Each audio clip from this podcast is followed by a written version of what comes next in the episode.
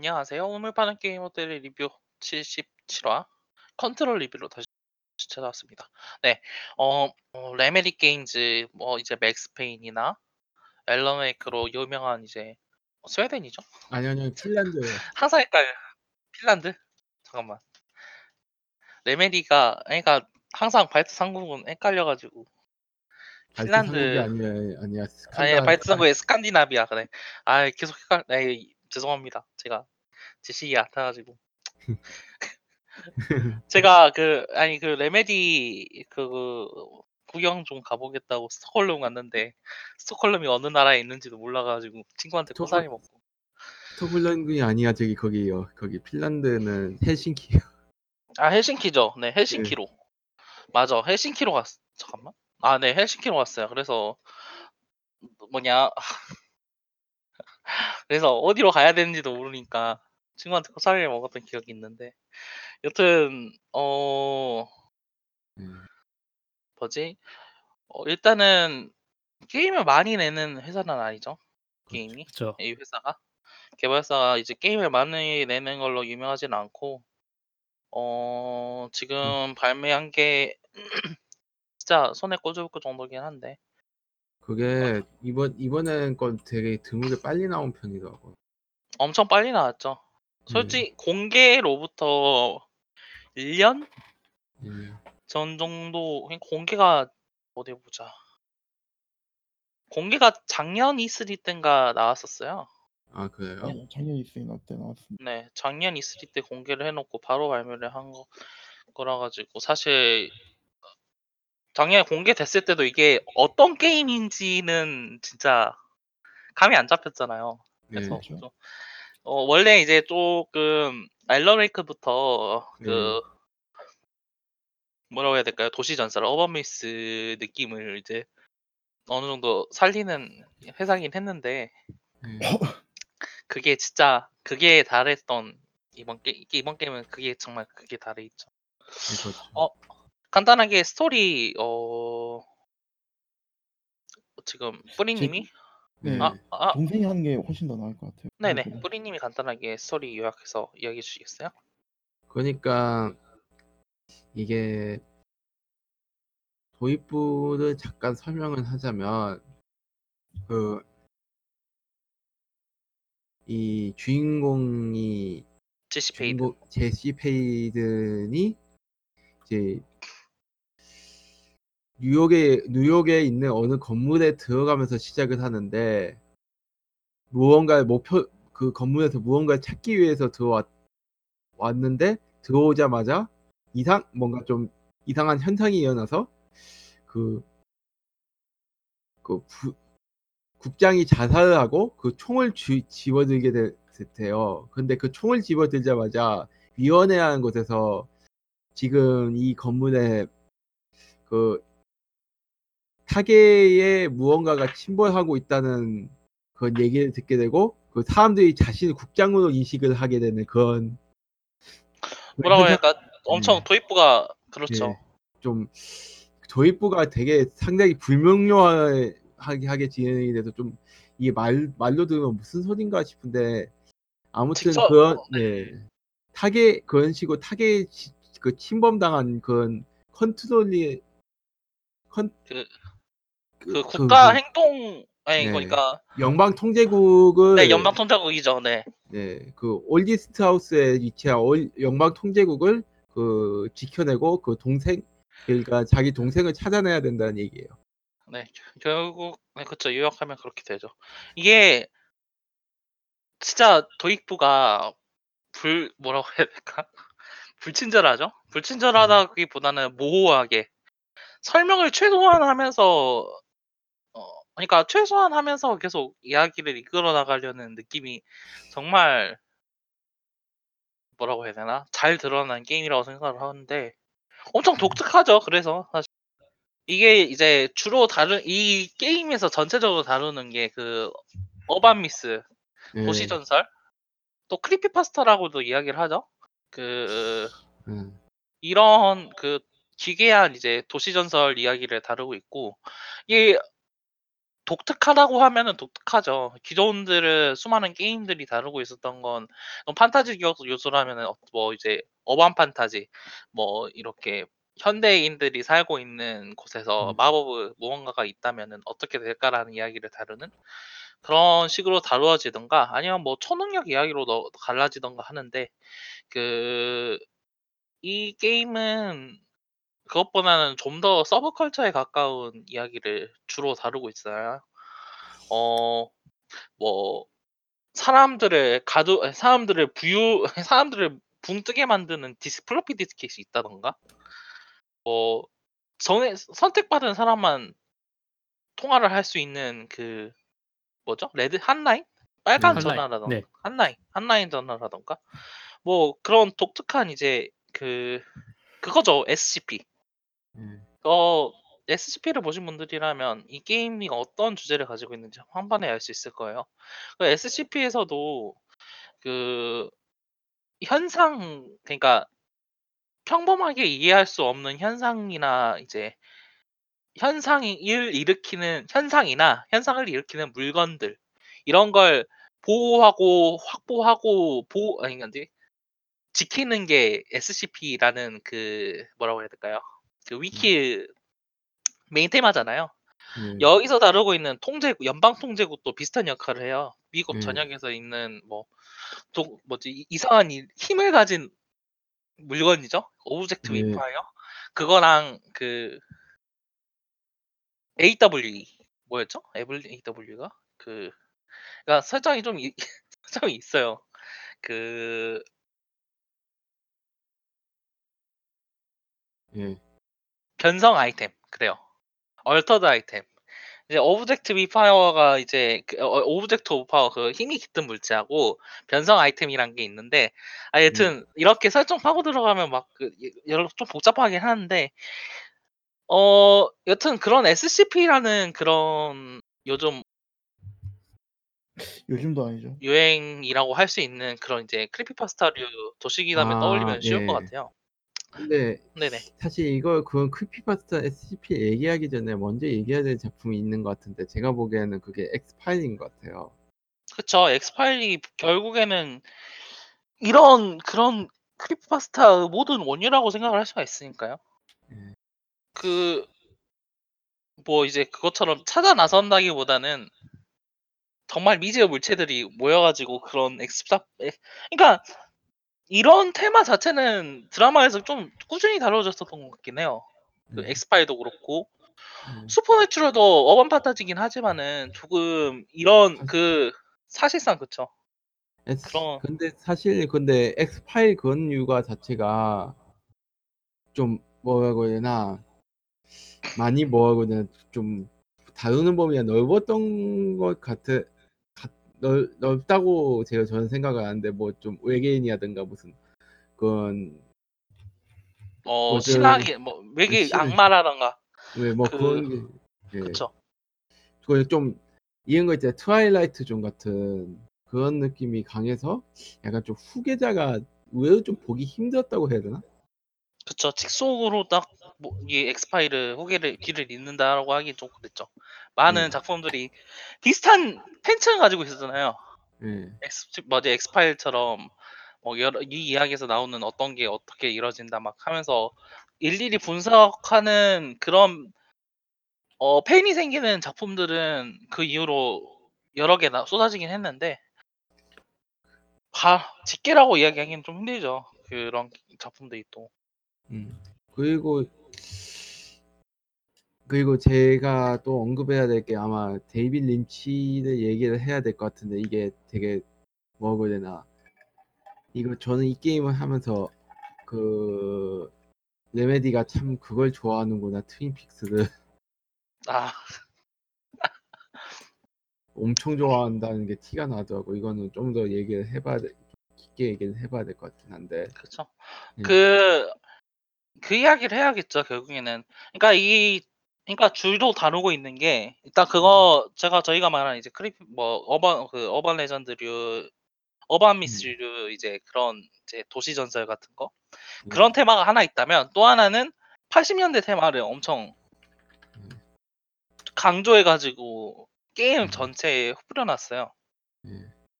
그 일단은 게임은 배경이 되는 올디스트 하우스 자체가 80년대 분위기를 다 가지고 있어요. 게임 자체는 2010 몇 년 저희가 지금 있는 그런 시간대에 일어나고 있긴 한데 예. 어 올디스트 하우스 자체는 최첨단기기가 들어오지 못한다는 설정이 있어가지고 예. 그다 이제 옛날에 올드한 그런 물건들 어 예. 뭐지 그 80년대 겨우 구동되는 그런 뭐 도스 올 예. PC라던가 아니면은 진공관이라던가 예. 펀치 그 카, 펀치 카드로 막 정보를 저장하고 막 그런 모습을 보여주고 있어가지고 예. 어 전체적인 그 건물 디자인도 그 거기 그런 80년대에 하- 잠깐 유행했던 브루탈리즘을 많이 보여주고 있다라는 이야기가 있고 그게 엄청 장관이죠. 예. 그 사실 그게 제작자가 음 역시 제작자가 1980년대라든가 뭐 약간 좀 올드한 그 미국 그런 거에 대해서 좀 매혹이야 매혹 같은 게 좀 있다고 그쵸. 샘 레이크가 진짜 그 그러니까 이건 그 이방인이 본 미국 같은 느낌이잖아요. 예. 그럼 외부 사람의 외부 그러니까 유럽이 본 미국이라는 느낌이라고 해야 되나? 근데 그게 재밌는 게 이번 짝에서는 그런 미국 그런 거 말고도 좀 핀란드적인 그런 게 좀 들어가서 일, 일본 좀 강조한 건지 모르지만 그 캐릭터에 그런 핀란드인 캐릭터가 등장하는데 이게 꽤 그쵸? 재밌어. 그 관리인 아티. 그러니까 이게 결국 그, 그러니까 그 그거잖아요. 결국에는 음, 핀란드인인 핀란드인이 이제 미국을 바라보는 미국이기 때문에 핀란드인이라는 관점이 어느 정도 드러나는 거고 어, 한국에서 예. 미국 배경으로 하면 한국인 등장하고 막 그러잖아요. 그런 느낌이죠. 없죠? 억자 그런 느낌으로다가 그런데 그게 예전에는 그런 관점이 잘 안 나타났다면 이번에는 좀 나타난다는 게 좀 신기했어. 적극적으로 써버리죠. 그냥 네. 그 근데 핀란드 관점에서도 엄청 기묘한 캐릭터긴 하잖아요. 아티라는 캐릭터가. 네 그 거기에 정- 저- 정확히 말해서 그 캐릭터가 약간 뭐라고 해야 되나 그 핀란드 되게 유명한 감독이 있는데 그 아키카우스 리스마키라고요. 네네 그 감독에 나오는 캐릭터하고 많이 달 감독 영화에만 나오는 캐릭터 많이 닮아서 이게 어느 정도 그 핀란드인의 감수성인가라는 생각도 좀 들더라고요. 그 되게 무뚝뚝하고 뭐 뚝뚝하면서 개빡하고 네, 그러니까 그건 의도적으로 피- 이렇게 네, 이렇게 만들었어요. 그렇긴 해요.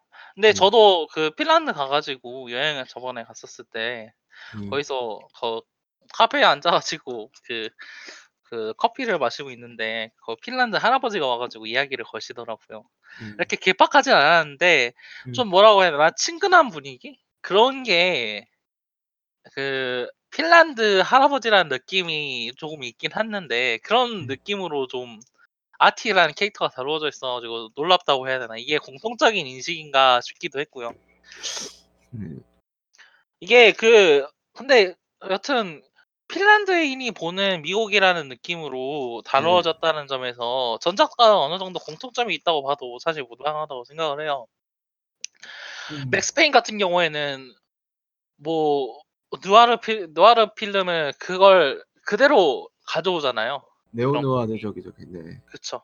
그런 분위기라던가 음. 어 뭐라고 해야 되나 이렇게 이- 등장인물들을 다루는 방법이라던가 네. 그리고 앨런 웨이크 같은 경우에는 스티븐 킹 소설을 더 스플링스 그, 그 그것도 네 스티븐 킹에다가 그 데이비드 린치 그 트윈 픽스 섞어서 그쵸 그런 저 독특한 분위기를 만들어내고 있었고 이번에도 트윈픽스 이야기가 나오는 것 같고 거기에 더해서 뭐 요즘에 그런 80년대 미스터리물 그리고 음. 엑스파일 어더 나아가가지고 요즘에는 뭐지 그 이상한 이야기 맞죠? 기묘한 이야기. 기묘한 이야기네. 예. 기묘한 이야기 느낌이 나는 그런 그런 이야기까지 이제 다 섞여가지고 여튼 그 미국의 펄프 픽션이라고 불리는 그런 장르들을 나름의 방법으로 진짜 새롭게 해석하고 있는 것 같아요. 그게 그 그거 보니까 생각난 건데 이게 개인적으로는 카프카 되게 영향을 많이 받다 생각했거든요. 카프카요? 네. 어떤 독일에서 네. 그 관료제 사회의 그런 걸 가지고 되게 부조리한 미호를 만든다는 점에서 음, 음, 그 약간 그런 거 있죠 심판 같 심판 같은 거라든가 이게 음, 내용 자체가 계속 그, 그 관료제의 그런 구조도 막, 막 이리저리 전전을 하는 내용이잖아요. 그러긴 하죠. 내 대상을 찾기 위해서. 그 대상을, 그, 그런 식으로 저, 지- 진행하는 거에서 그, 샘 레이크가 심판이나 뭐 그런, 그런 성 같은 그런 소설들 좀 읽지 않았나 좀 읽었겠죠 아마도. 예. 이걸 읽지 않았다고 하기에는 그 유럽인 작가로서 그 네. 기본 소양이라고 해야 될까 그런 게 있을 것 같은데 네. 사실 이건 편견이긴 한데 어 일단 그래서 전체적인 테마는 이런 느낌이라고 이야기를 드리면 어 또 게임 플레이는 그런 테마를 잘 살리고 있다고 저는 좀 생각을 해봐요 해요 일단은 기본적으로 그 아까 그 방금 이제 뿌리님이 이야기하셨다시피 그 이제 주인공인 제시 페이든은 이제 그 service weapon이죠? 뭐라고 해야 돼? 국장 무기? 국장 네. 무기라고 번역이 됐던가요? 국장 국장 무기를 무기에 네, 국장 무기를 집으면서 국장으로 네. 자동으로 승진이 돼요. 이 네. 국장 무기라는 것 자체도 좀 네. 독특한 물건이에요. 이것도 그 어떤 이상한 능력 능력을 가지고 있는 object, 에 뭐지? 네. 파 object of power였죠? 변, 변성 변성 아이템. 네, 변성 아이템이에요. 이게 네. 그아 이건 힘이 같은 모제 아닌가요? 아 이거 모르겠네. 헷갈리네. 아니 둘이 좀 비슷하면서도 달라가지고 여튼 그런 독특한 물체인데 이게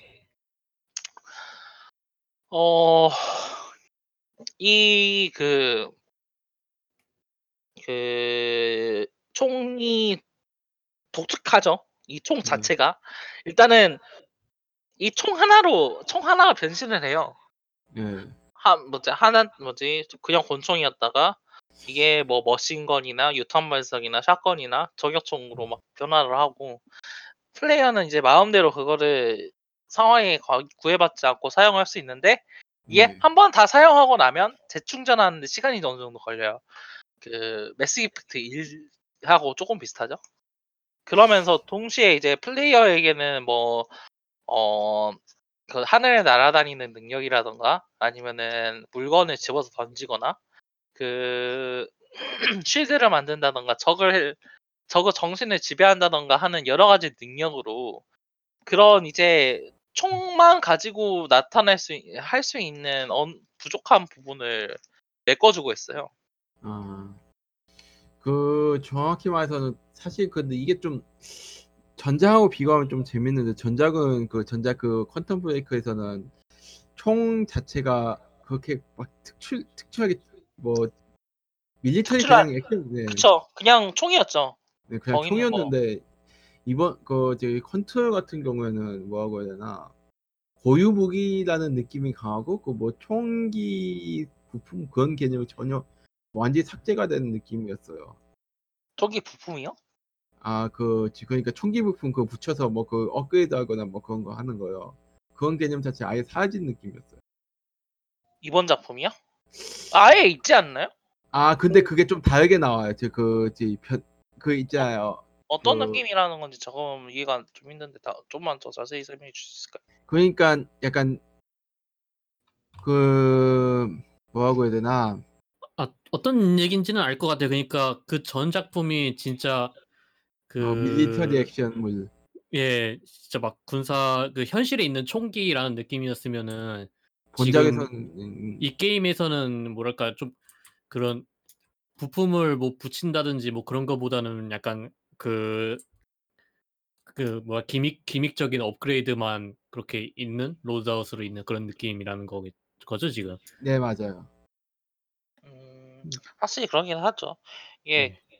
그 그러니까 총기를 다루는 방법도 그렇고 여튼 그러니까 이게 전작에서는 그런 그 밀리터리적인 부분이 그대로 나와 있었던 게 예. 장점이 아니었어요. 솔직히 말해서.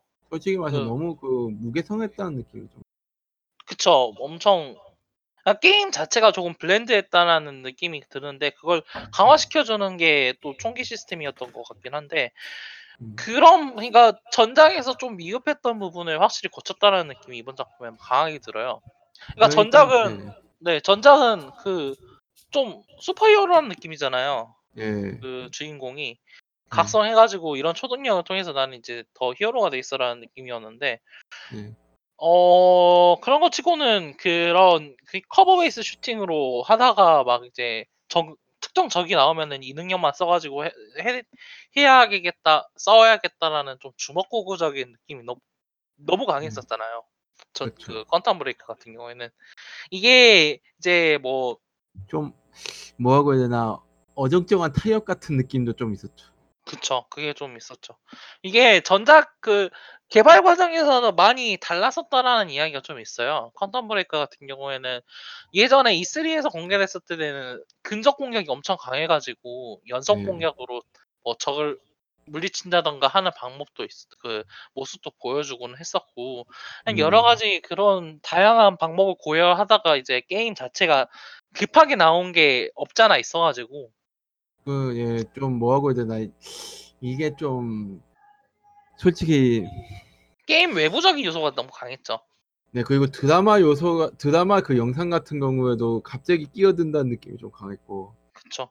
이게 사실 퀀텀 브레이크 자체가 그래서 많이 그 덜 다듬어진 게임이라는 느낌이 들 수밖에 없었는데 컨트롤은 확실히 그런 부분을 덜어내고 또 퀀텀 브레이크에서 할 수 있었던 그런 고상했었던 그런 모습들이 잘 살아나 있는 것 같아요.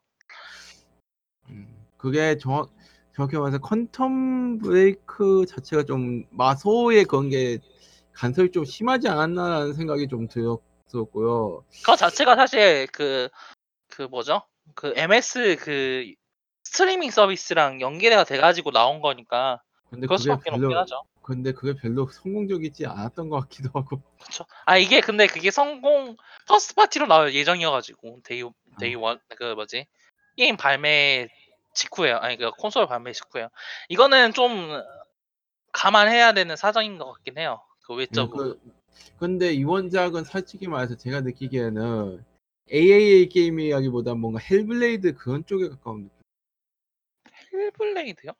아 그러니까 그러니까 제작 그게 방식이 full pri 그 full price 게임 이라 그러니까 일반적인 triple A 게임으로 보긴 좀 힘들지 않냐. 그런 느낌이긴 하죠. 예. 그게 사실 뭐 에픽 스토어로 나온 거 보면은 이제 그런 계약금도 있었을 거고 여러 가지 고려를 해보면 사실 그런 게 그 지원금이 있는 지원금 없이 이제 독립적으로 나온 예. 그런 거라고 이야기를 할 수도 있겠죠. 뭐 그런 거하고 별개로 마이크로소프트 안으로 들어가지 않았나요? 아 그게 레메디. 레메디가 그 최근에 판권을 회수했다는 얘기를 들었는데 엘러웨이크에서 엘러웨이크 가지고 앨런 웨이크 판권 자체는 아마 휴수 그, 그 뭐지 아마 하지 으- 않았나요? 음악 관련일 네. 거예요. 최근 나온 뉴스는. 아 이게 앨런 웨이크가 발매가 중지됐던 이야기를 하시는 거라면 그거는 이제 그 말씀들 말씀하신 대로 음악 판권 때문에 그 라이선싱 이슈 때문에 한 차례 발매 중지가 됐다가 다시 이제 재계약을 해서 나온 거고 아 그거 그거는 저도 아는데 지금 그 엘러웨이크 판권 자체들요 마소에서 가져왔다는 얘기 뉴스 제가 본 적이 있어요. 아 그-. 그래서 이 마소하고 계약이 끝났나 하고 제가 생각을 하고 있었어요.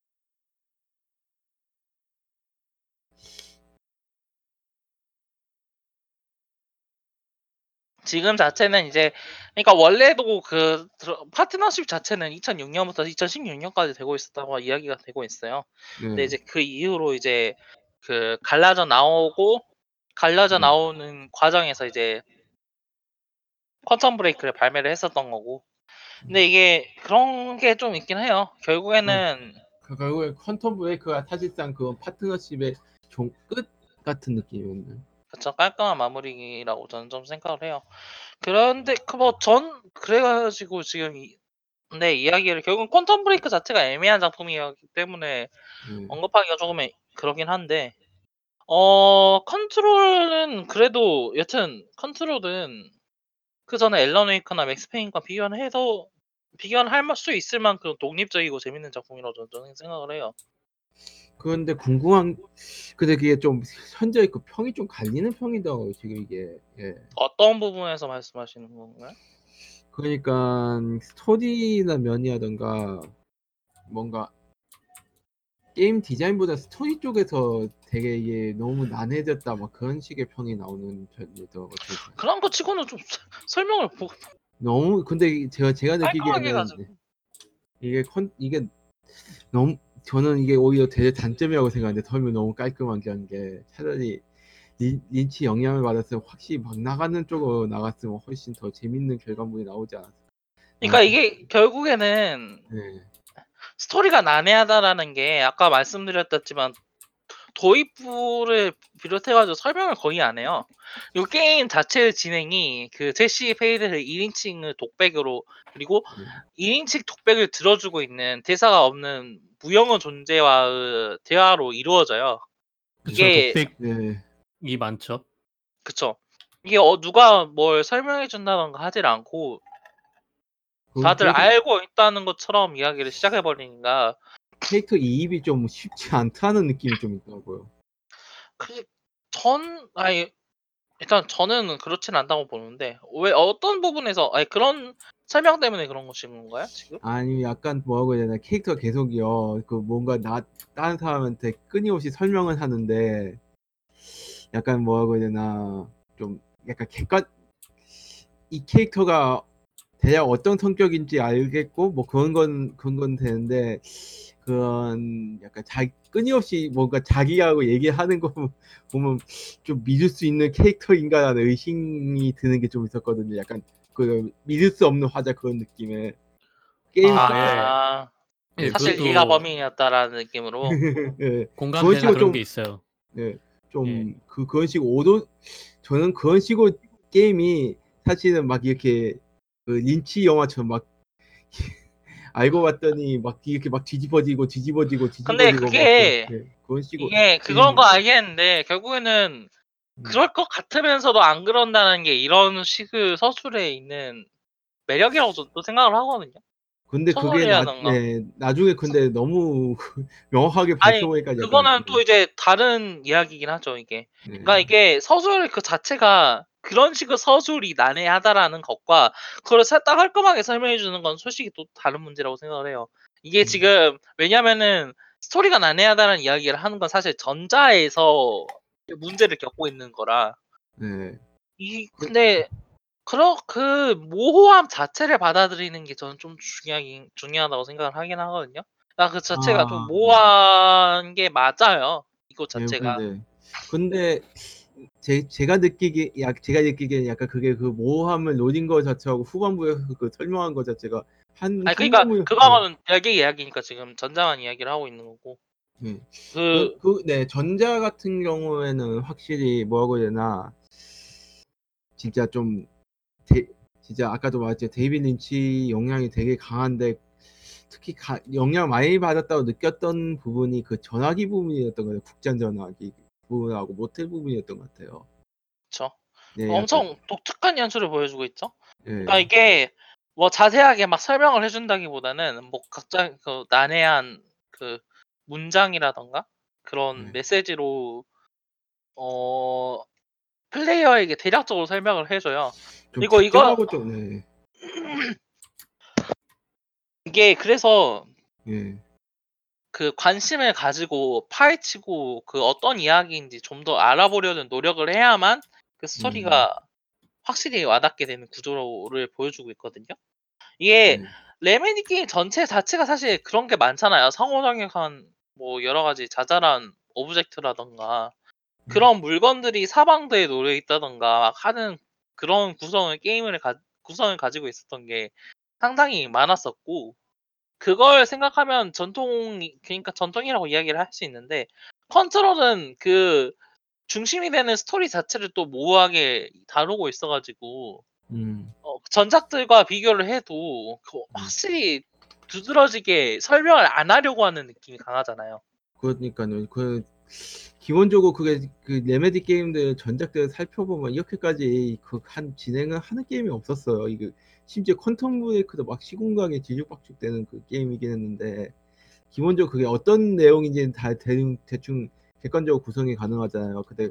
컨트롤은 직접 이게- 플레이어가 그 나 뭐지 플레이 뭐지 곳곳에 놓여 있는 파일을 찾아보고 음. 어, 어떤 전 핫라인이 어떤 의미인지 이제 플라잉 영상을 보면서 직접 시간을 들여서 확인을 해보고 하는 수고를 들여야 되는데 음. 어 저는 이게 난해하다라고는 그러니까 난해한 것 자체는 맞는데 게임이라는 매체를 생각을 해보면 이게 엄청 나쁜 거라고 이야기하기는 힘들 것 같아요. 아, 근데 게임- 네.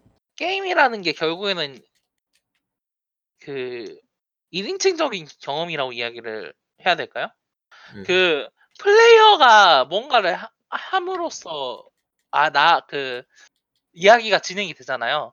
음. 책이라던가 뭐 영화라던가 드라마라던가 이런 건 보고만 있으면 그러니까 플레이어 주체적인 경험이 아니잖아요. 객관적으로 다 이루어지는 사실을 받아 보고 받아들이면서 이제 그런 그 이야기를 즐기는 게 보통 그런 식의 미디어인데 게임은 플레이어가 무언가를 하고 또 플레이어로 하여금 어떤 행동을 하도록 그 요구를 하는 몇 안 되는 미디어 중 하나고 그런 부분에서 만약 네가 스토리에 관심이 있어? 그럼 스토리에 대해서 열심히 연구를 해봐. 네가 한번 그 음. 다른 게임 플레이처럼 열심히 한번 나아가서 물건들을 찾아보고 그걸 거기에 대해서 공부 연구를 해보고 생각을 해봐요 라고 이야기를 하고 있는 것 같아요. 음. 약간 그 뭐라고 해야 되나 어찌 보면 음 그런 식으로 어. 네. 네네. 저 저는 되게 그 뭐랄까 뭐 나쁘다 그러면 나쁘고 나쁘지 않다 그러면 나쁘지 않은 그런 느낌이라고 해야 그렇죠. 되나 그 미스터리 소설 같은 느낌을 되게 많이 받았거든요. 네. 그쵸. 이거 그- 자체가 미스터리죠, 사실. 그러니까 그 너무 그런 책을 많이 읽어서 그런지 대체 누가 나한테 사기를 치고 있는 건지 그런 느낌이 계속 드는 거예요. 그냥 총 하나 주웠다고 내가 갑자기 그 국장이 돼 가지고선 이 큰 조직에 그러고서 이 주인공도 그거에 대해서 별다른 의문을 안 가지고 그리고 그 뭐지 동생을 찾으러 여기 온 건데 동생에 대해서는 말도 안 하고 일단은 이 사람들의 에 대해서 좀 간을 봐야겠다 이런 식으로 하면서 그렇다고 뭔가 숨기는 저희 게 있죠. 그쵸 자기 저희한테 동생에 대해서 뭔가 계속 얘기가 나오는 것도 아니잖아요. 네. 그쵸. 그래 가지고서는 이거 뭔가 누군가 나한테 사기를 치고 있는데 그게 대체 이 주인공인지 아니면은 저 청소부인지 아니면은 그 누군가 나를 처- 속이고 있다. 적어도 처음에 처음에 그 나왔던 그 뭐야 그 그, 여. 여자였잖아요. 아니 아니 아, 그 접수원. 예예예 그 사람이라든지 아니면은 진짜 주인공이 나한테 사기를 치는 건지 사실 동생 같은 거 없었다 이런 거라든지 아니면 아티가 사실 내가 사실 진짜 국장이야 막 이런 거지. 아, 근데 뭐, 아티 관련해서는 생각보다 큰 더 큰 존재라는 게 언급이 돼. 그 좀 분위기가 그게 좀 있잖아요. 떡밥이 있죠. 네. 아, 그 뭐 브루스 올마이티의 신 같은 존재라든지. 아니 네. 이게 그거 제 생각엔 그러니까 그런 그런 걸 계속 만들게 해요. 이게 이 게임이 끝나면은 많은 게 설명이 돼요. 하지만 설명이 되지 않은 것도 엄청 많아요. 그래서 저는 이게 네. 뭐지? 이게 왜 이렇게 되는 거지라는 걸 계속 생각하게 만들고 이야기하게 만든 게임이라고 생각하거든요. 저는- 아티 같은 음. 경우에도 저는 제 생각에는 그 Oldest House 그 자체라고 저는 보고 있어요.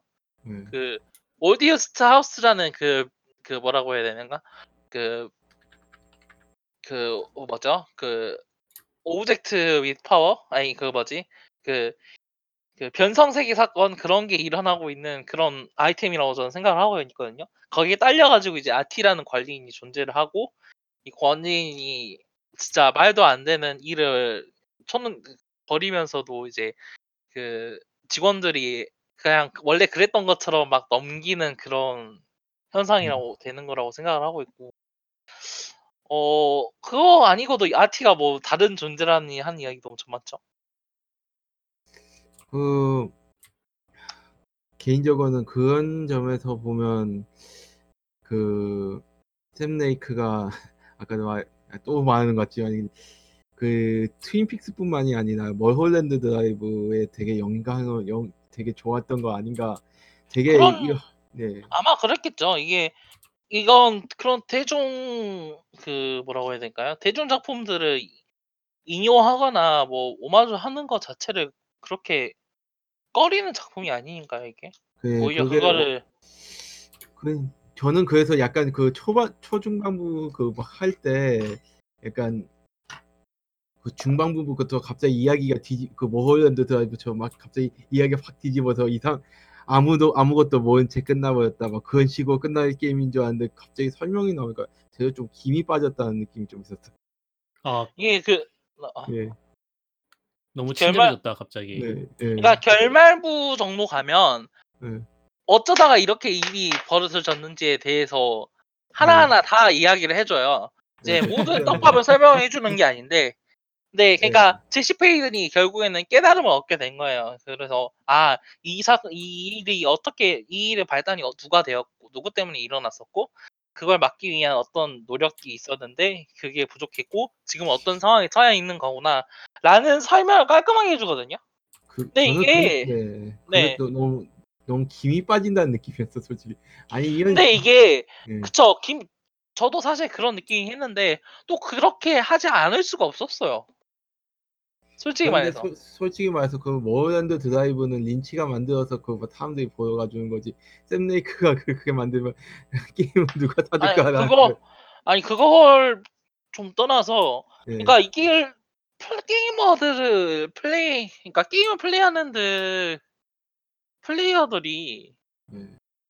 솔직히 말해서 그렇게 막 이런 독특한 시도라던가 그런 걸 받아들이는 사람들은 아니에요. 솔직히 말해서. 그러니까요. 이렇게 그 뭐라고 해야 될까요?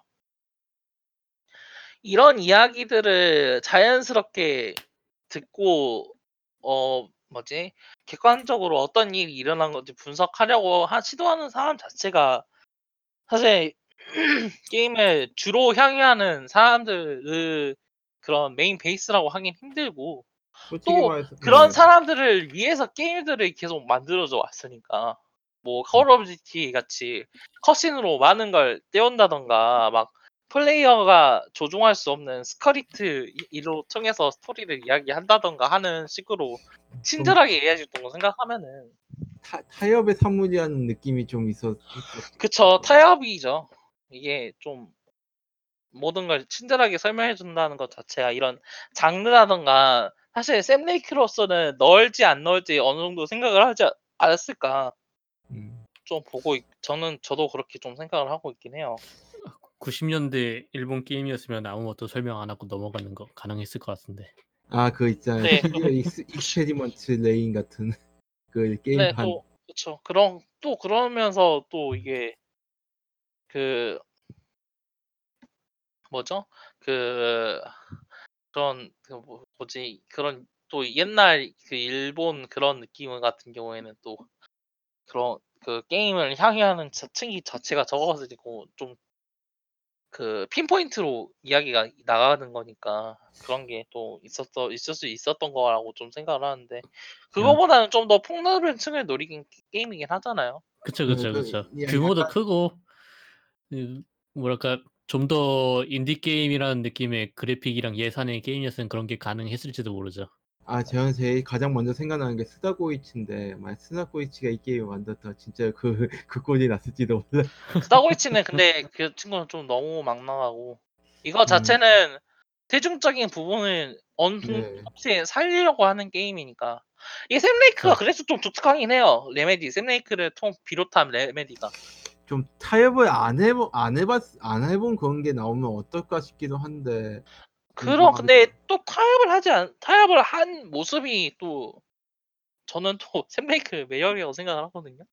그 그러니까 Max Payne도 아예 그 정 뭐지? 정신 나간 유- 형사 그런 뭐라고 해야 하나? 이야기를 다룰 수도 있었는데 그걸 형사 이야기를 다루면서도 이제 게임 플레이는 그 뭐죠? 네, 그 전통적인 아니 전통적도 아니죠. 그 bullet time 같은 경우는 아예 그 아, 예. 샘레이크 전매 전매 Remedy 전매 특허가 되어버린 거니까 그 뭐죠? 그 홍콩 영화?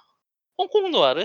네. 홍콩 누아르 네네. 저는 그, 그, 저기, Max Payne을 하면서, 야, 좀, 예전에 좀 해봤을 때 느꼈던 게, 아, 이 사람이 솔직히, 이 아벨 페다라 같은 영화를 좀 좋아하는 거 아닌가, 라는 생각, 그, 뉴욕 배, 뉴욕 배경은 형사나 무슨 뒷골목 그런 사람들 배경을 되게 강렬하게 죄의식의 문제라든가 뭐 그런 그쵸. 어두운 네, 감정을 다루는 그런 감독 그 뉴욕 감독이 이탈리아계 뉴욕 감독인 미국인 뉴욕 감독이 있는데 그거하고 좀 다 있는 게 좀 네. 그런 작품들을 오마주 하면서도 게임 음. 플레이는 또 게임 플레이 나름대로 굳건하게 서 있잖아요.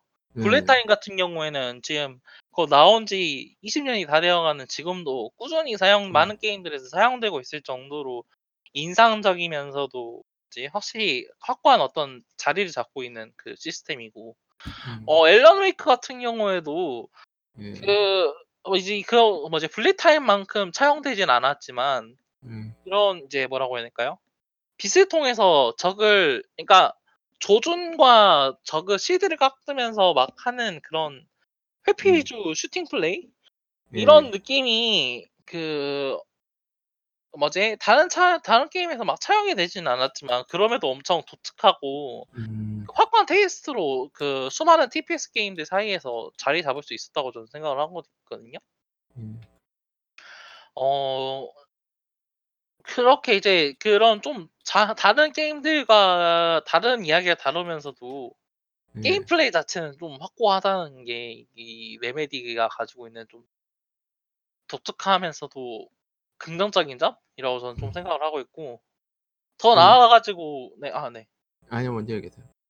더 나아가서 이번 작품에서는 또그 뭐죠? 그 이제 결국에는 그런 그 독특한 게임 플레이라던가 그런 게 이제 엄청 카타르시스적이에요 이번 거는.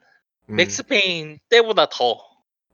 진짜 막 초능력을 가지고 물건을 집어 던지고 막 저 아까 막 하늘을 날아다니면서 뭐지? 변화하는 총으로 적을 갈아버리면서 갑자기 뭘 몰아닥치는 적은 어떻게 대응해야 될지 항상 머리를 궁리를 해야 되고 어 이번에는 이번에 그 object가 그 예. 그 던지는 게 되게 상당히 비중이 높아요 이 게임이. 그쵸. 그 그러니까 염력을 이용해 가지고 물건을 적한테 던지는 게 게임 내내 써먹을 그럴 그런 능력인데 예. 진짜 쾌감이 죽여주죠. 예. 어 진짜 그 예. 완전히 던지 그 투척 게임이에요. 수많은 그러니까 게임 그 그래픽적이라고 얘기를 할까요? 이게 그 수, object들이 예. 거의 상호작용이 가능하고 부서질 수 있고 그런 음. 파편들이 사방으로 날아다니는 모습이 예. 진짜 와 대단하죠.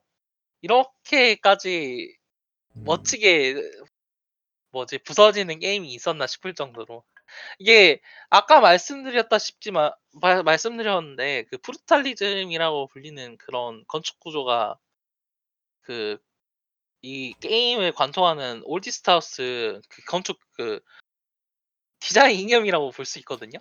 음. 자, 말 그대로 무식하게 콘크리트 때려박은 그 거대한 뭐지 직 뭐냐 직사각형 물체에 자, 예. 수십 개의 그 테이블과 수십 개의 의자들과 거기에 있는 수많은 서류들과 그 서류함들 그런 게 진짜 직선으로 쫙 나뉘어져 있는데 예. 그거 진짜 정돈되어 있는 느낌이잖아요, 그게. 네.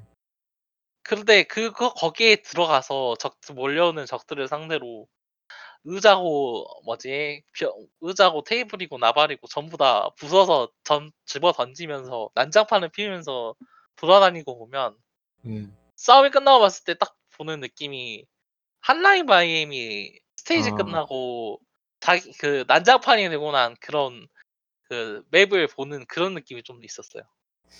그 뭐라고 해야 되나 이게 게임이 굉장히 난전이라는 느낌이 좀 있거든요. 상당히. 난 난전? 네, 난전. 음, 그- 그쵸. 네, 이게 저는 그 예전 그 컨, 퀀텀 브레이크 때도 상당히 난전이라고 생각했는데 이 본작에서는 그게 던지는 거 거기가 거기다가 물건을 던지는 것까지 추가가 되니까 좀 더 거 완전히- 3차원적이고요 게임 네, 자체가. 상- 게임 자체가 막 좀 날아다니는 건 gimmick이 추가돼서 그런지 좀 완전히 그 leveling 디자인도 엄청 높낮이에 대해서 크레셴도를 주는 게 많이 있고 예, 그렇죠. 진짜 직 뭐지 수직으로 뻥 뚫려 있는 공간이 있는데 그런 공간에서 부유하고 있는 적들을 상대로 막 싸워 위아래로 날아다니면서 싸운다던가 아, 그렇죠. 그리고 또 능력이 상당히 그게 가지치기가 많이 됐어요. 이 본, 그 전작에서는 사- 능력이 꽤 많았는데 쓸 정작 플레이 타임에 비해서 쓸 데가 별로 없, 없다 막 그런 느낌이었거든요. 좀 많아서. 근데 이번에는 이 가지고 또- 있는 능력은 많지 않은 대신에 예, 확실하게 쓸- 쓸수 있죠. 네, 그 그런 게그 능력 그 가지치기 같은 게 가지치기랑 그런가 차별 같은 게 되게 잘 됐던 것 같아요. 이거 하나 하나가 진짜 강력하고 네. 이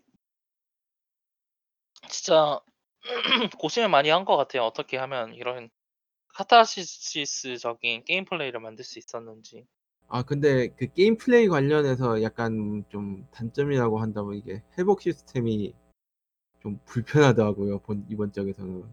음, 그 그렇게 그래서 느낄 수 있죠. 자동 네. 회복이 아니라 적을 과격했을 때 나, 이제 나오는 그거 네. 해변을 이제 흡수를 하는 거니까요. 이게 본작에서 이게 전투가 굉장히 난전이어서 그게 그런 게 되게 얻기가 힘든데 계속 맞는 경우가 좀 발생을 해서 생, 생각보다 굉장히 까다로웠던 부분이 좀 있었던 것 같고. 이번 작 확실히 그렇죠. 네. 그 근데 저는 또 그게 나쁘지는 않다고 보는 게 결국에는 그런 그, 그런 이제 시스템을 만회하기 위해서 플레이어는 엄청 적극적으로 저에게 갔다 적에게 가까이 다가가서 전투를 걸어야 돼요. 원거리에서 막 그 학살을 할 게 아니면 예. 진짜 가까이 들어가서 적극적으로 적과 교전을 하고 이렇게 음. 적극적으로 교전을 한다는 건 결국에는 총만 믿고 막 싸우는 게 아니라 가지고 있는 능력을 총동원해가지고 어 살아남아야 된다라는 그런 게임 플레이를 보여준다라는 얘기를 이야기를 하고 있기 때문에 예. 그런 측면에서 보면은 또 영리한 디자인이라고 볼 수 있을 것 같아요. 이게 음. 요즘 그러니까 수많은 게임들이 요 그러니까 요즘 슈팅 게임들의 추세가 적극적으로 교전을 유도하는 게 있잖아요. 예. 이게 툼에서부터 그런 느낌이 좀 시작된 것 같긴 해요. 툼에서 엄청 적극적으로 그걸 다루었잖아요. 예. 그 적을 처형 그 처형했을 때 victory kill을 했을 때 그 예. 체력이 떨어지는 걸 보여주면서 이렇게 적극적으로 싸우면 그런 적극적으로 싸우는 만큼은 그 이득을 가지게 될 거라는 걸 이제 게임 디자인 단계에서 엄청 세심하게 디자인을 한 경우가 많고 어 각자 방식대로 그게 드러나고 있는 것 같아요 요즘에는 음. 어 뭐죠 그 그 그 그 그 그 블러드본도 솔직히 말해서 그런 디자인을 차용하고 있는 게임들 중 하나고 예. 이번에 서지 같은 경우에도 서지 2 같은 경우에는 적을 예. 가격을 했을 때 에너지를 얻고 이 에너지를 이용해서 체력 회복을 하는 그 시스템이거든요. 그래서 그렇죠. 적극적으로 교전을 하도록 그렇게 요도를 하는 그런 디자인 기조가 사실 유행인 음. 것 같고 그런 Control은 그걸 따라오고 있는 것 같아요. 좀 예. 직관적으로 그걸 디자인을 했죠. 그런 측면으로 보자면 적을 죽이면은 그러니까 적을 공격을 하면은 체력이 떨어집니다라는 걸로. 뭐라고 해야 되나 Remedy 게임이 그 인상과 달리 꽤 어렵다는 느낌을 종종 받곤 하는데 Remedy 게임은 음, 어렵죠. 음. 쉬웠던 적이 없죠 사실. 그 컨텀 사실- 브레이크가 제일 쉬운, 쉬운 게임이죠 사실. 예, 퀀텀 브레이크도 쉬웠는데 후반 그 막판이 되게 어려웠다고 느끼었는데 이번 작에서 그 막판이 그 중반부부터 계속 나온다는 느낌이었어요. 아 좀 그러긴 하죠. 예, 이적 조합이 좀 진짜 다양하긴 해요 진짜. 네, 그러니까 특정 공격이 취약한 적이 있는가 하면은 예, 어 진짜 강하지만 그 뭐라고 해야 될까 어, 나름의 약점을 가지고 있는 적들도 있고 그런 게 지속적으로 복합적으로 섞여 가지고 나오고 항상 새로운 환경에 또 적응 뭐지 등장을 해야 등장을 하고 있으니까 전투가 지루할 틈이 없었던 것 같아요 이번 작품은. 네, 그렇죠. 그리고 또 이번 작은 되게 메트로베니아적인 요소를 많이 받아들였더라고요. 그쵸? 예. 그래서 뭐라고 해야 되나? 그런 어떤 되게 그, 세- 삼, 그 삼- TPS로 구성된 Metroidvania 게임 그런 느낌이었는데 약간 개인적인 단 개인적으로 단점을 느꼈다면 지도 시스템이나 무슨 그런 어떤 포인트라든가 그런 워프 포인트라든가 그런 게 좀 미비하지 않았나 하는 느낌 좀 들더라고요. 지도가 진짜 안 좋긴 하죠 이미. 어 지저가 지도 아마 그 레메디 게임 중에서 지도를 도입한 게임이 아마 이게 처음이었나? 제가 기억하기도 그래요. 네. 레메디 게임들은 전부 그 선형적인 그쵸 네, 일직선적인 게임만을 만들다가 이제 처음으로 이제 이렇게 비선형적인 맵 디자인을 음. 가져온 건데 저 그- 깁작기 진짜.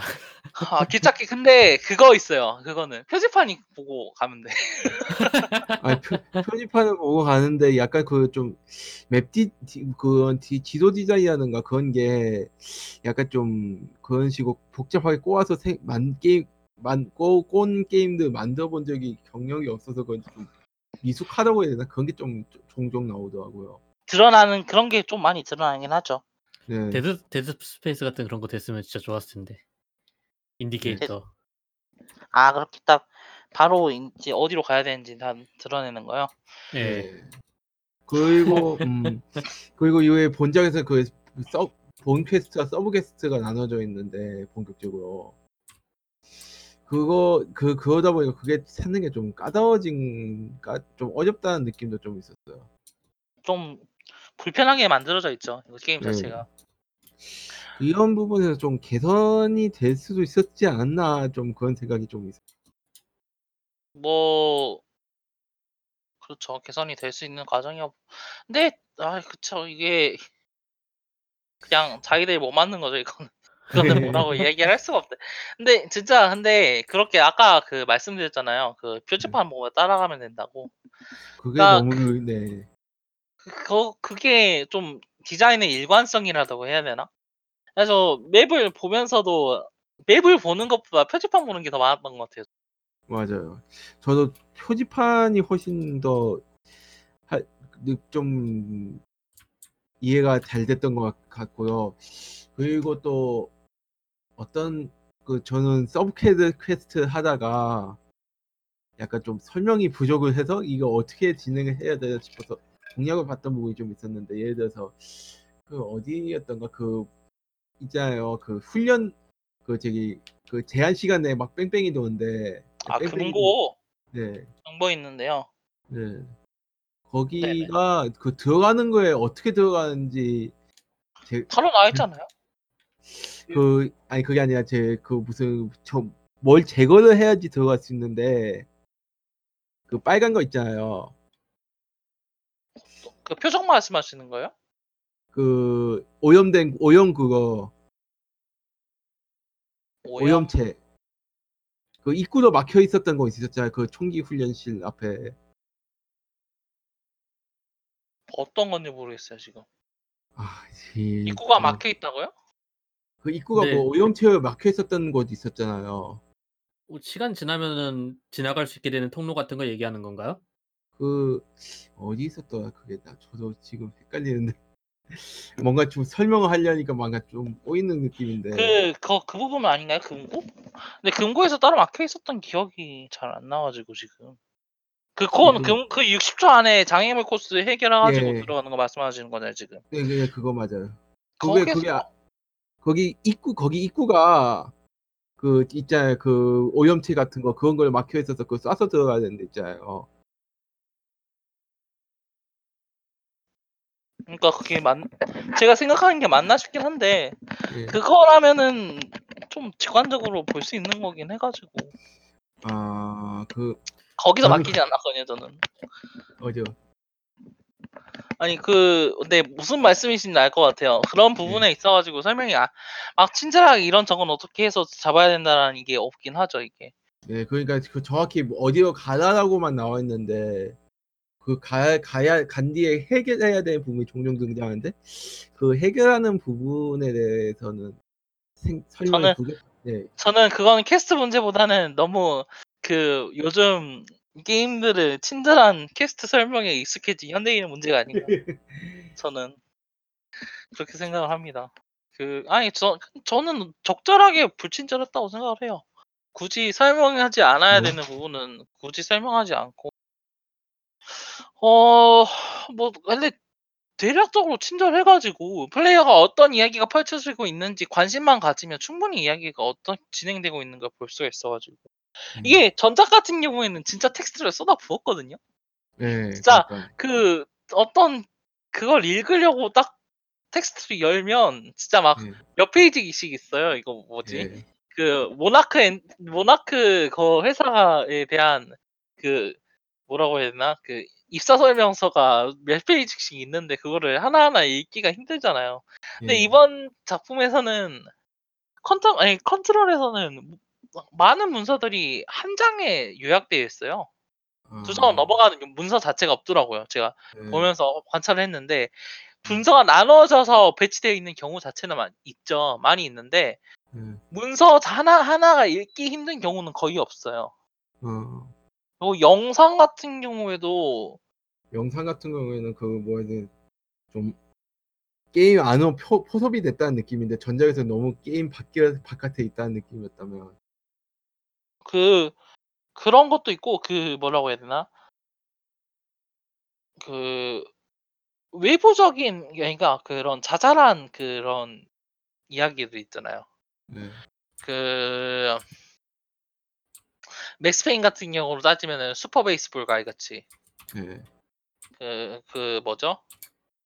어 앨런 웨이크 같은 경우에는 라디오 그런 네. 거는 그런 게 엄청 이제 좀 은유적이고 적극적으로 음. 이야기하지 않았던 부분이라고 이야기를 하면은 이번에는 그런 식의 영상 자체가 많이 배제되어 있어요. 아, 영상이 있으면 그러니까 네, voice는 voice 같은 경우에는 이제 꾸준히 그 뭐지 게임 플레이를 하면서도 들을 수 있고 하니까 네. 이제 그 다양 여러 방식 여러 가지 방식을 이용하기도 했고 했는데 그그 뭐라고 해야 될까요? 그 누구죠? 그 주인공 아니 그 박사 이름이 주인공 박사 이름이요. 잠시만요. 그 아, 아 달링 박사. 달링 달링 박사가 할때 달링 박사가 이제 그그 오리엔테이션 영상을 여러 가지로 이야기를 하는데 어 그런 부분에 있어서는 진짜 직관적으로 이건 무엇입니다라고 설명을 해주는 영상이기 때문에 흥미가 돋긴 근데- 하고요. 약간 근데 그게 개인적인 살짝의 옥에 티긴 한데 그 찍- 찍어놓은 게 너무 디지털스러워서 게임 설정에서 뭔가 디지털 썼다는 거는 아니 근데 어, 야- 뭐 화- 화면 질감 얘긴데 뭐 좀 아, 참. 네. 아니 근데 옛날 옛날 물건들을 쓰는 거니까 지금 쓰는 옛날 물건 같은 경우에는 품 조- 좋은 품질 가져다가 쓸 수 있는 거죠. 또. 아, 그게 아니라 그게 그 찍어 찍 이건 진짜 제 개인적인 그건데 찍어놓은 영화 제가 그거 디지털 영화 같은 걸나 필름 같은 걸 본, 자주 보니까 느끼는 건데 아 이거는 디지털 카메라로 찍- 찍었구나 싶어서 살짝 오게 티였다는 예, 근데 뭐 그런 것까지 할 수는 없으니까요. 솔직히 예, 말해 그렇기 그런 뭐 것까지 필름 네 필름 쓰는 것도 그런. 것까지 신경 쓰는 건 티란티노밖에 없어요. 네, 장담을 하는데 아니요 아니요 마- 은근히 있긴 한데 그뭐 은근히 있긴 한데 좀 그 있어요. 그거 좀 그 비밀 결사 같은 느낌이에요. 그 사람들. 좀- 아, 그, 그, 그, 그 효율이 나쁘죠. 할, 할, 할리우드 뒤에서 암약하는 좀 하, 비밀 결사 같은 애들이라. 어, 그, 그거 말, 근데 그건 진짜 독특했어요. 그, 경계선의 아이들. 예? 경계선의 아이들. 그거 보셨어요? 아 그 인형, 그거, 예, 그거 예 그거는 확실히 진짜 예 오싹하죠? 보면. 뭔가 뒤틀려 있고, 게임이. 예, 이거 뭐지, 영상이. 진짜, 그뭐 약간 그 이제 돈 허그 아이 스케어드라든가 어, 좀 그런 느낌도 나고요. 이거 진짜 이게 애들을 보여주기, 위- 애들 위해서 만들었다라는데, 얘들한테 보여줄 수 있는 건가라는 생각. 약간 그 뭐 얀 슈반크마이어 같은 그런 그 저기 동아 동유럽의 그 이상한 애니메이션들 떠올리게 하는 그런 게 좀 있죠. 또 진짜 그런 유럽풍을 기괴한 느낌이 좀 있어요. 이게 그 뭐죠? 그 어, 그, 그 부분이 존재한다는 게, 아니, 그래서 이렇게 이제 이야기를 했는데 게임 플레이에서 좀 두드러지게 독특한 부분, 그러니까 이질적이라고 해야 되나? 그런 부분이 한 곳이 있다면은 저는 좀 customization이라고 생각을 음. 하고 있거든요. 음. 이게 스킬 업그레이드 식으로, 그러니까 스킬 업그레이드가 있긴 해요. 가지고 있는 음. 능력을 업그레이드하는 하는 그 그런 게 있긴 한데 그거하고 별개로 그 뭐 customization 그게 예. 있- 요소가 있어가지고 예. 적이 죽으면 아이템을 떨어뜨려요. 예. 이게 막 그런 사용 아이템이라던가 그런 건 아닌데 이게 그 무기 파츠에 달아가지고 무기를 강화시킨다던가 아니면 플레이어 행 이제 플레이어한테 달아가지고 플레이어가 가지고 있는 능력을 뭐 향상시킨다던가 그런 게 있거든요.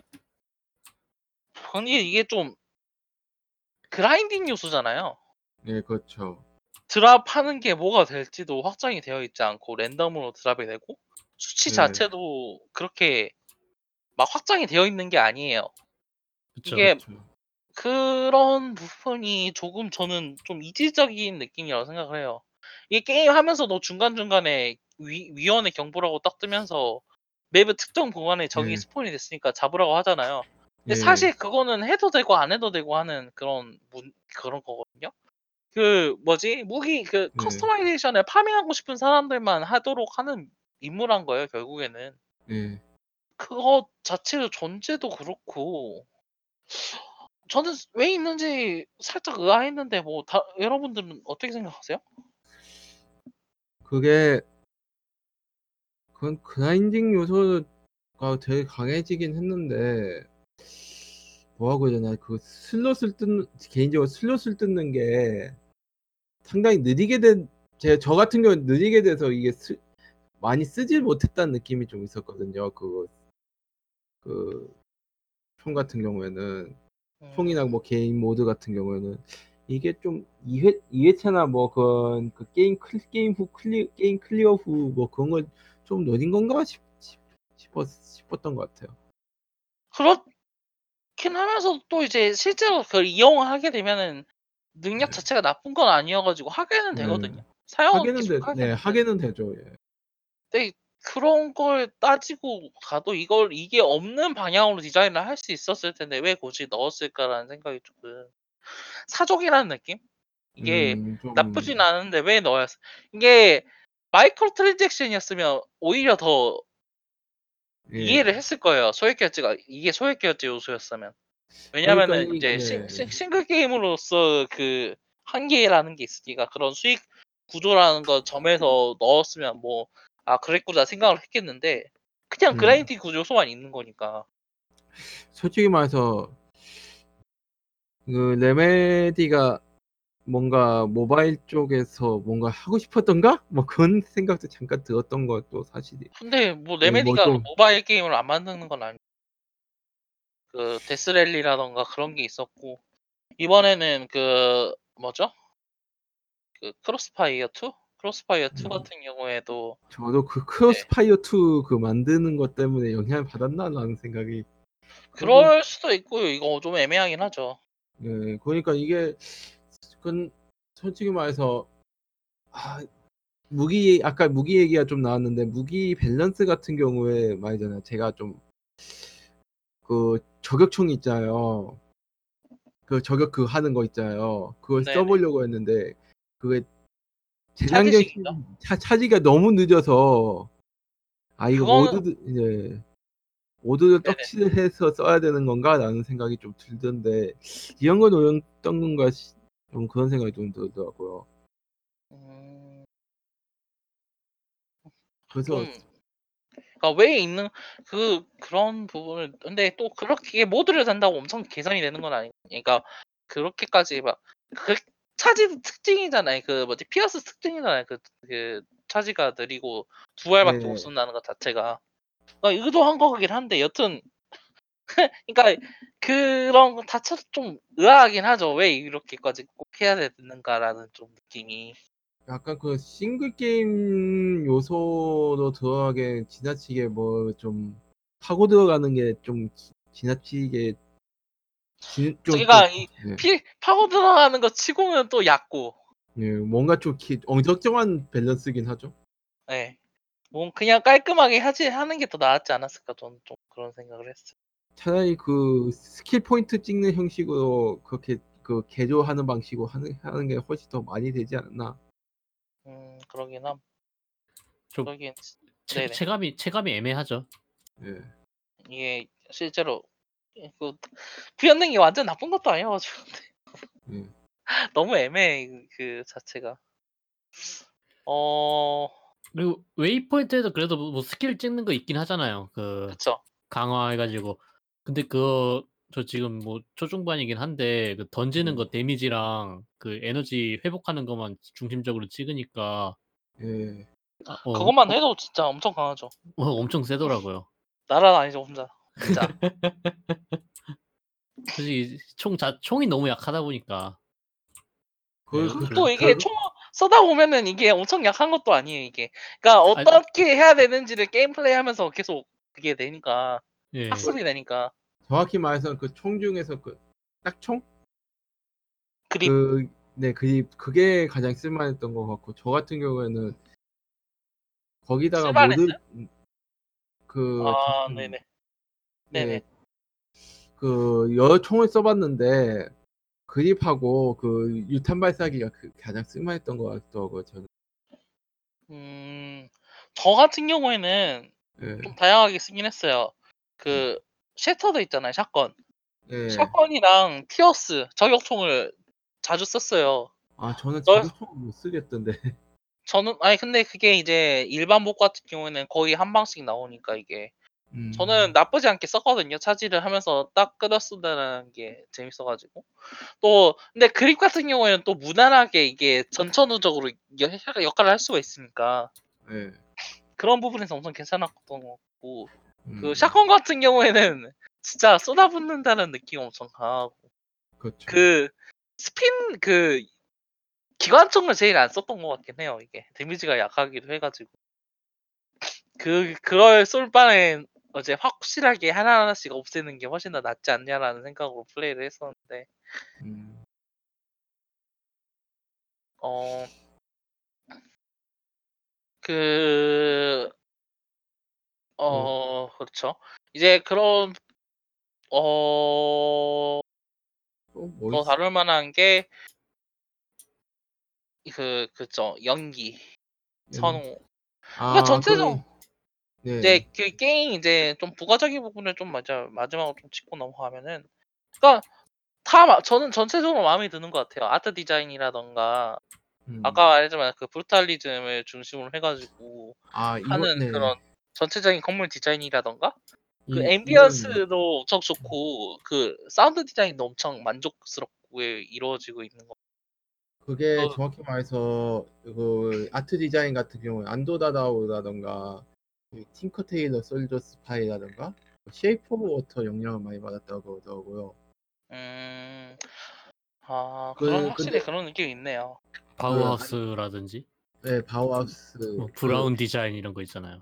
네. 음, 약간 전반적으로 그 느낌이 어떤 느낌이냐면요. 약간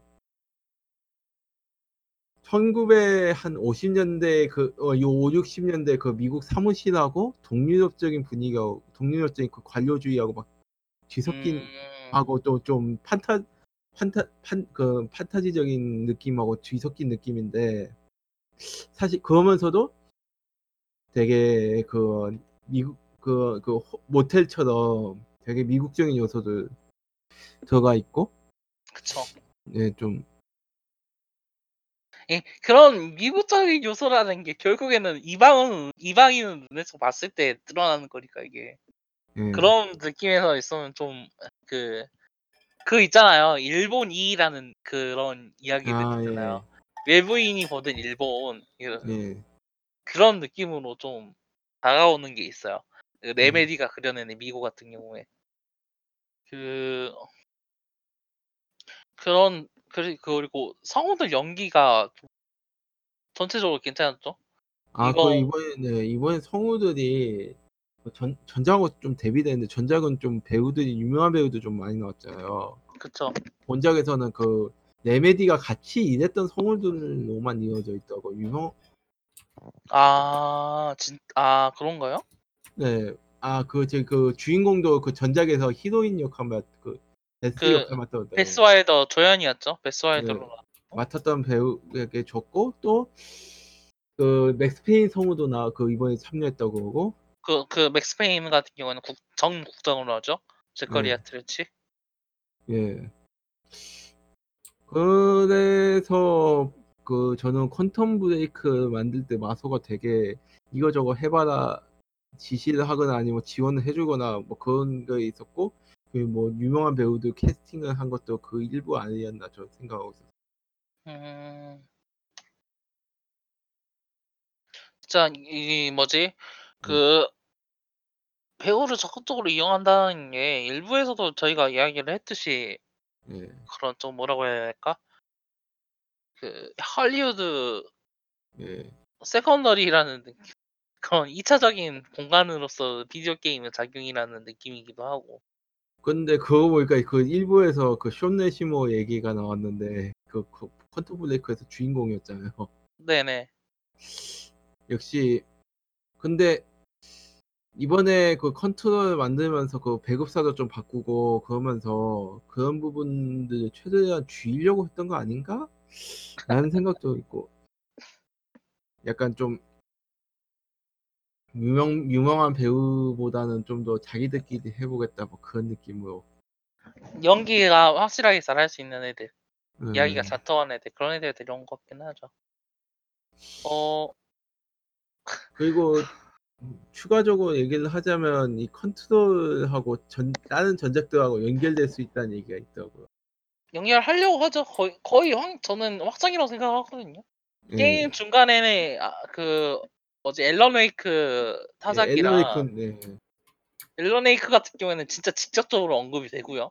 예, 예. 이게 그 거기 예. 퀀텀 브레이크라고 퀀텀 브레이크하고는 이제 전작의 네. 모나크 모나크에서 그러니까 전작에서 이미 떡밥이 나왔어요. 이거 퀀텀 브레이크 같은 경우에는 그 아, 퀀텀 브레이크에서 그 모나크 네. 쪽에서 그 연방 통제국이 뭐 공문을 보내었다라는 그런 게 있거든요. 떡밥이. 음, 그래가지고 그런 것도 있고 맥스페인 같은 경우는 소설이나 꿈의 이야기로 등장하기 때문에 예, 현실은 아닌 것 같긴 한데 아니 그건 좀 막장이긴 하잖아요 거의 뉴욕은 예. 막그 뭐지 그 막 형사 혼자서 쫓아가가지고 다 부러지고 막 그런 음. 곳이니까 눈, 눈 항상 내리고 있는 것 자체가 좀 뭐라고 해야 되나 북유, 북유럽에 위치한 유, 뉴욕이 아닌가 그런 생각도 좀 들고 이게 예. 어좀 그래요 그 그러긴 한데 예. 그래서 이거 아직 이제 DLC도 두 개가 나올 거라는 아, 예. 얘기가 있고요. 컨트롤 같은 경우는 2020년 이제 봄하고 가을로 예정이 되어 있어요. 어, 어, 그러면 한참 걸리겠네요. 지금 이제 꾸준히 게임- 이제 그쵸 꾸준히 이제 하겠다라는 이야기인 것 같고 개발하겠다는 이야기인 것 같고 예. 어 모르죠 혹시 뭐 서지처럼 막 바로바로 후속작이 나오고 그럴 수도 있고 음, 그 지금 게임이 되게 빨리 나온 걸 보면 좀 제작 체계가 좀 바뀌었나라는 생각이 좀그 전부터 준비를 했을 거라 좀, 좀 생각을 하긴 해요. 예. 이게 근 데 그래도 3, 3년이면 게임 치고는 되게 빨리 나온 편이긴 해서 그 그러니까 네, 네, 레벨이 치- 치고는 진짜 빨리 나왔죠. 네, 네, 다른 게임들 비교하면은 그냥 평균인데 3년이 그쵸. 제일 이상적이죠. 예. 그쵸. 그렇죠. 예, 하여튼 그렇게 나와가지고 어 어, 그래요. 어 일단은 근데 네, 게임 디자인 면에서 그, 더 얘기할 게 있을까요? 일단은 그래픽적 요소를 좀 더 이야기할 수 있겠죠. 근데 음. 제가 이야기를 하질 않는 게 저는 이제 엑스박스 원으로 게임 플레이를 했거든요. 저는 네. PS 어. 저는 네. PS4로 했는데 게 그게 제 플레이스테 플레이스테이션 하니까 컨트롤을 끝으로 수명을 다해 그 숨을 망가져 걷어가지고 버렸어요. 네, 숨을 거둬서. 그, 그 컨트롤이 엑스박스 같은 경우에는 그래픽적으로 불만이 있진 않았는데 음. 그 frame drop 이슈가 엄청 심했죠. 아, 예, 그 frame drop도 좀 심하고 약간 좀 무리를 한다는 느낌이 약간 좀 있었어요. 좀 사야 그, 플레이를 그러니까 그, 그 업데이트를 통해 가지고 좀 나아지긴 했는데 그런 게 좀 있었고 이 ray tracing 요소가 엄청 아름답게 조용히 적용이 된 게임이라는 이야기가 있는데 근데 그런 부분을 제가 직접 해보질 않아가지고 그 이야기하기 저희 집에서 ray tracing 적용할 수 있는 컴퓨터가 한 대밖에 없을걸요. 저희 네비아사님. 음, 이, 그, 게임 그 분위기라던가 그런 아트 디자인 자체가 이렇게 빛의 반사라든 빈, 그러니까 빛의 반사라는 걸 엄청 잘 다룰 수 있는 최적의 환경을 보여주고 있긴 해요. 그리고 그런 걸 엄청 잘 다루는 회사가 그 레메디기도 하잖아요. 앨런 근데 저- 웨이크나 저 근데 약간 그 엘러웨이크 때부터 느낀 건데 그 화면 톤이 확실히 좀 정해졌다는 느낌이 좀 음, 그게 그 엘러웨이크는 근데 좀 배- 자연이 배경인 게 좀 많았죠. 좀 시, 도시가 저 아니라. 숲이고 그 네. 진짜 호수고 그런 느낌이었는데 근데 퀀텀 브레이크하고 그 컨트롤은 확실히 좀 연 그 서로 그 비주얼적인 유사성이 굉장히 많아요. 저는 가- 음, 저는 그 자료를 찾아볼 수 없어서 확신은 못 하겠는데 같은 엔진을 쓴 거 아닌가라는 생각이 엔진 좀 자체는 마- 아마 같은 걸 쓸 거예요. 네. 제가 알기로도 이게 같은 엔진 그래픽 엔진을 쓰고 있는 것 같고 그래서 이게 다른 아마. 예. Alan Wake 때부터 쓰던 엔진을 계속해서 개량한 걸로 기억하고 있어요. 아, 아.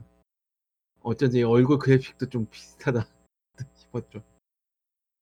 그- 근데 예 네네. ray tracing 적용 그거 보니까 뭐 좀 조금 자연스러워지긴 했는데 그거를 하기에는 너무 투자 비용이 막대하다라는 느낌이 좀 있더라고요.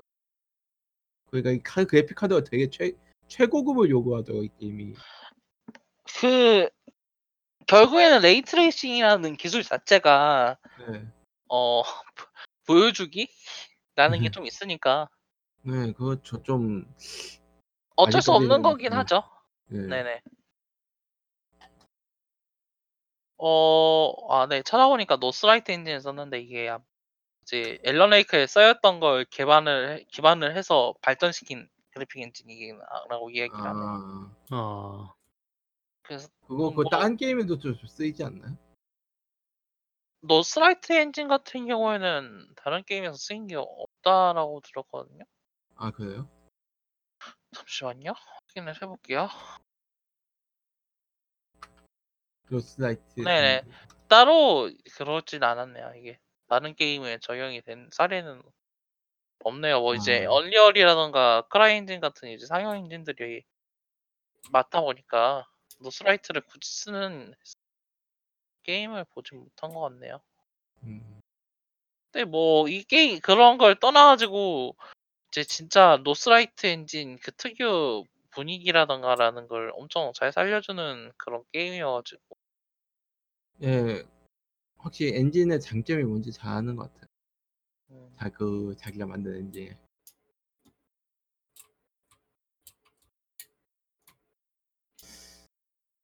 어, 그래서 결론적으로 예, 이제 뭐 각자 이야기가 어느 정도 게임에 대해서 전체적으로 이야기를 한 것 같으니까 예. 어 한번 이제 그 뭐라고 해, 아, 네, 그 한 줄평을 간단하게 해보죠. 일단은 게임 완전히 클리어한 거는 저랑 이제 무리님이고 예.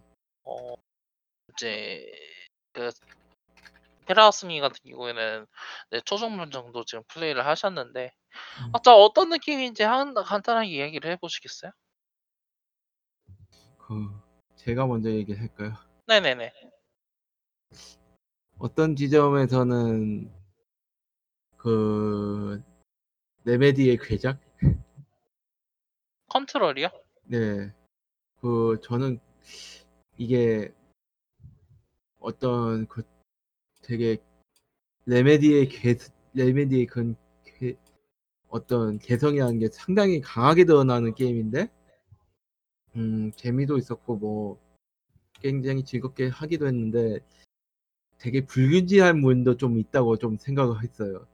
하면서 그런 불균질함이 좀 호불호를 갈리고 있는 것 같은데 저는 일단은 한번 이런 쪽으로 계속 가보면 좀 더 밀고 가면 어떤 게 나올지 좀 궁금하다 그런 게 좀 있어요. 음.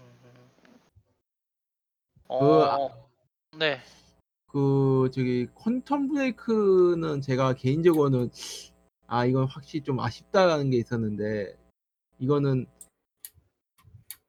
아쉬움 아, 그 그러니까 브레이크 아쉬우면서도 좀 게임이 좀 평 무난한 거 무난한 거 아닌가 싶었는데 이거는 사, 그런 아쉬움이 약간 남아 있으면서도 되게 이상한 쪽으로 자극을 하는 그런 게 좀 있었던 것 같아요.